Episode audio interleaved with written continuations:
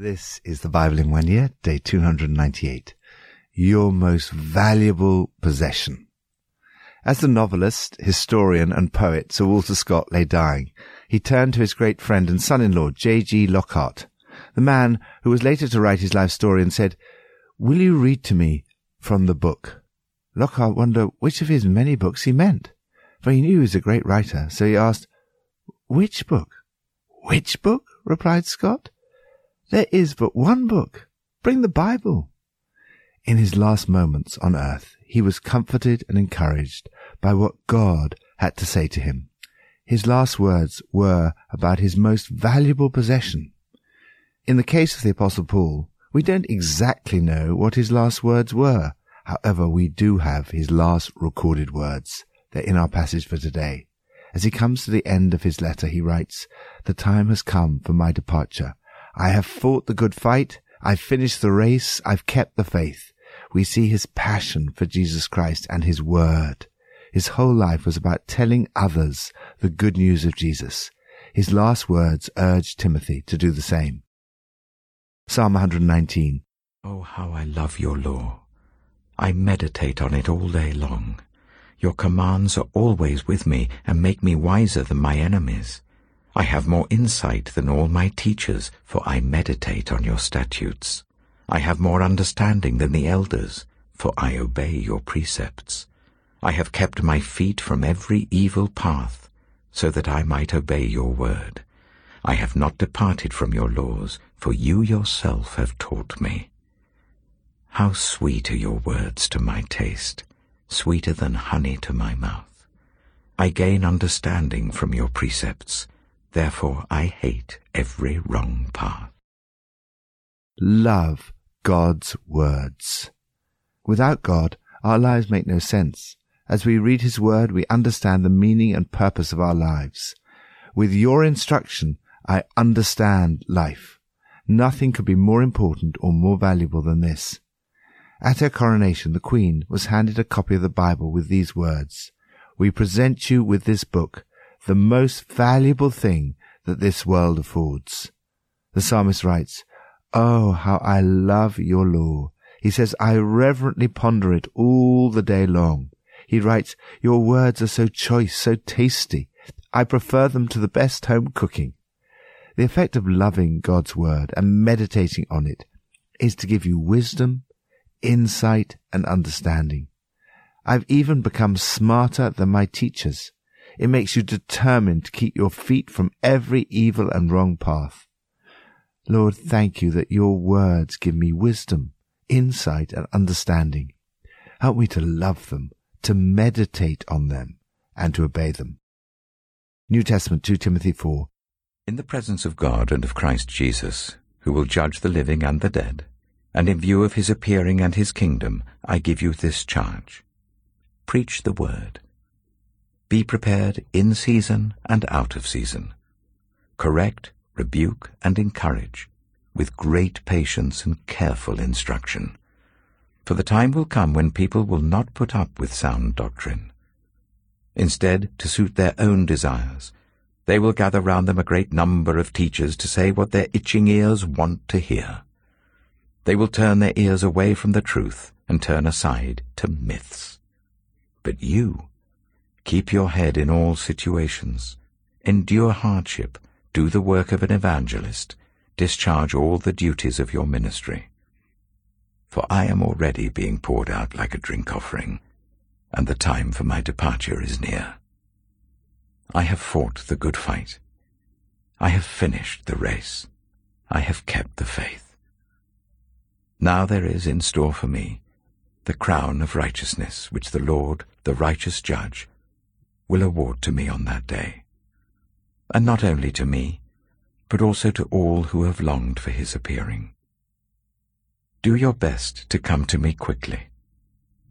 For Demas, because he loved this world, has deserted me and has gone to Thessalonica. Crescens has gone to Galatia, and Titus to Dalmatia. Only Luke is with me. Get Mark and bring him with you, because he is helpful to me in my ministry. I sent Tychicus to Ephesus. When you come, Bring the cloak that I left with Carpus at Troas, and my scrolls, especially the parchments. Alexander, the metal worker, did me a great deal of harm. The Lord will repay him for what he has done. You too should be on your guard against him because he strongly opposed our message. At my first defense, no one came to my support, but everyone deserted me. May it not be held against them. But the Lord stood at my side and gave me strength, so that through me the message might be fully proclaimed, and all the Gentiles might hear it. And I was delivered from the lion's mouth. The Lord will rescue me from every evil attack, and will bring me safely to his heavenly kingdom. To him be glory for ever and ever. Amen. Greet Priscilla and Aquila and the household of Onesiphorus. Erastus stayed in Corinth, and I left Trophimus ill in Miletus. Do your best to get here before winter. Eubulus greets you, and so do Pudens, Linus, Claudia, and all the brothers and sisters. The Lord be with your spirit. Grace be with you all. Proclaim God's words.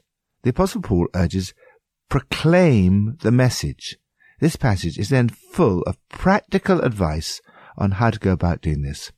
First, get involved. Paul writes to Timothy, I give you this charge. His charge to Timothy is to be an evangelist and a preacher. According to the New Testament, this is also the task of every Christian. Second, speak about Jesus. Paul says, preach the word. The Greek word here is logos, which is used to describe Jesus in John 1 1. The good news is all about Jesus. When we hear the word preach, we often think of a person in robes addressing a group of convinced believers within the precinct of the church. The word Paul uses here means a herald who delivers a message that's been given to them by the king. It's an up to the minute relevant message. You may not be a preacher in the most narrow sense, but you can be a herald of the good news about Jesus. Third, be prepared. It's important to be prepared and ready to take advantage of every opportunity God gives you to speak about your faith. Paul writes, be prepared in season and out of season. That is when it's convenient and when it's not. The word he uses for prepared has military connotations. He's saying, stay at your post, be on duty, on guard, be ready, be at hand. Fourth, speak to the whole person. Paul's message is holistic. It appeals to the mind. He says correct, which could be translated as prove. We are to teach the gospel with careful instruction. Our presentation of the gospel should never be devoid of content. Paul's message is based on evidence and reason. Indeed, Paul says to Timothy, keep your head. It is also an appeal to the heart and conscience. He says, rebuke. Reason is not enough. A change of heart is required. Finally, it's an appeal to the will. Encourage. We need to get alongside people and help them with great patience. This is a spirit that never gets irritated, never despairs, and never regards a person as beyond salvation. Fifth, keep speaking the truth.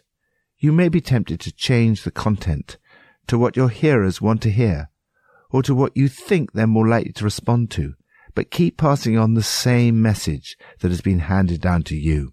In spite of the fact that some people may prefer spiritual junk food, catchy opinions that tickle their fancy to solid teaching, keep proclaiming the truth of the gospel. Sixth, keep going. Paul writes to Timothy, do the work of an evangelist, discharge all the duties of your ministry.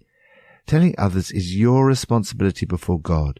Jesus is coming back to judge and reign. What you do now has eternal consequences. You're going to have to give an account. Therefore, be willing to endure hardship. If you pass on this message, you will be misunderstood, misrepresented, and misinterpreted. Paul has been deserted by Demas. He's been strongly opposed by Alexander the metalworker, who did him a great deal of harm. No one stood up for Paul in his hour of greatest need. Never give up. Listen to Paul's words to Timothy as if they were addressed to you. Make the spreading of the good news your life work. This is what Paul did. He was willing to be poured out like a drink offering. Now, he says to Timothy, you take over. I'm about to die, my life an offering on God's altar. This is the only race worth running. I've run hard right to the finish, believed all the way. All that's left now is the shouting, God's applause. Depend on it, he's an honest judge. He'll do right not only by me, but by everyone eager for his coming. Seventh, know that the Lord is on your side. In spite of all the opposition and difficulties, one thing makes all the difference. The Lord stood at my side and gave me strength.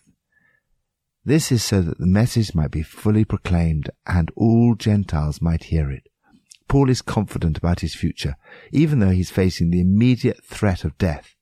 His greatest desire for Timothy and the other believers with him is that they are intimately connected to Jesus. His final words are, The Lord be with your spirit. Grace be with you.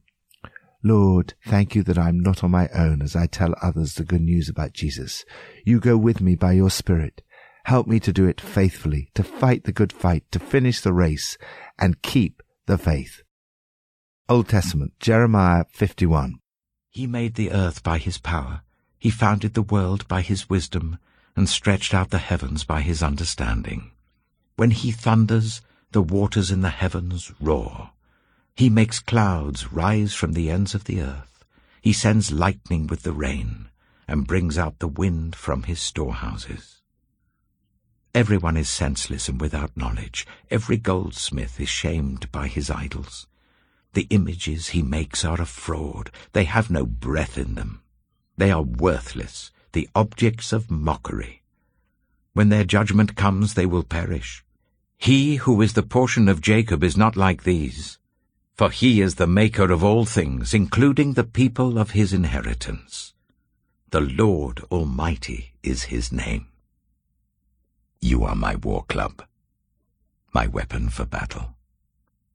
With you I shatter nations, with you I destroy kingdoms, with you I shatter horse and rider, with you I shatter chariot and driver, with you I shatter man and woman, with you I shatter old man and youth, with you I shatter young man and young woman, with you I shatter shepherd and flock, with you I shatter farmer and oxen, with you I shatter governors and officials.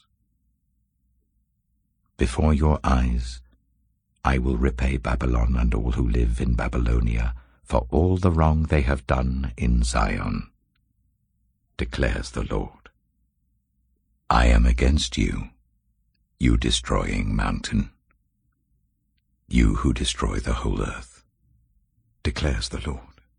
I will stretch out my hand against you, roll you off the cliffs, and make you a burnt-out mountain no rock will be taken from you for a cornerstone, nor any stone for a foundation. For you will be desolate for ever, declares the Lord. Lift up a banner in the land. Blow the trumpet among the nations. Prepare the nations for battle against her. Summon against her these kingdoms, Ararat, Minni, and Ashkenaz. Appoint a commander against her, Send up horses like a swarm of locusts. Prepare the nations for battle against her, the kings of the Medes, their governors and all their officials, and all their countries they rule. The land trembles and writhes, for the Lord's purposes against Babylon stand, to lay waste the land of Babylon so that no one will live there. Babylon's warriors have stopped fighting, they remain in their strongholds. Their strength is exhausted. They have become weaklings. Her dwellings are set on fire. The bars of her gates are broken. One courier follows another, and messenger follows messenger to announce to the king of Babylon that his entire city is captured, the river crossings seized, the marshes set on fire, and the soldiers terrified. This is what the Lord Almighty, the God of Israel, says. Daughter Babylon is like a threshing floor at the time it is trampled. The time to harvest her will soon come. Nebuchadnezzar, king of Babylon, has devoured us. He has thrown us into confusion. He has made us an empty jar. Like a serpent he has swallowed us, and filled his stomach with our delicacies, and then has spewed us out. May the violence done to our flesh be on Babylon, say the inhabitants of Zion. May our blood be on those who live in Babylonia, says Jerusalem. Therefore this is what the Lord says. See, I will defend your cause and avenge you. I will dry up her sea and make her springs dry. Babylon will be a heap of ruins, a haunt of jackals, an object of horror and scorn, a place where no one lives. Her people all roar like young lions, they growl like lion cubs. But while they are aroused, I will set out a feast for them and make them drunk, so that they shout with laughter, then sleep for ever and not awake, declares the Lord. I will bring them down like lambs to the slaughter, like rams and goats. How Sheshach will be captured, the boast of the whole earth seized. How desolate Babylon will be among the nations. The sea will rise over Babylon, its roaring waves will cover her. Her towns will be desolate, a dry and desert land, a land where no one lives, through which no one travels. I will punish Bel in Babylon, and make him spew out what he has swallowed. The nations will no longer stream to him, and the wall of Babylon will fall. Come out of her, my people. Run for your lives. Run from the fierce anger of the Lord. Do not lose heart or be afraid when rumors are heard in the land.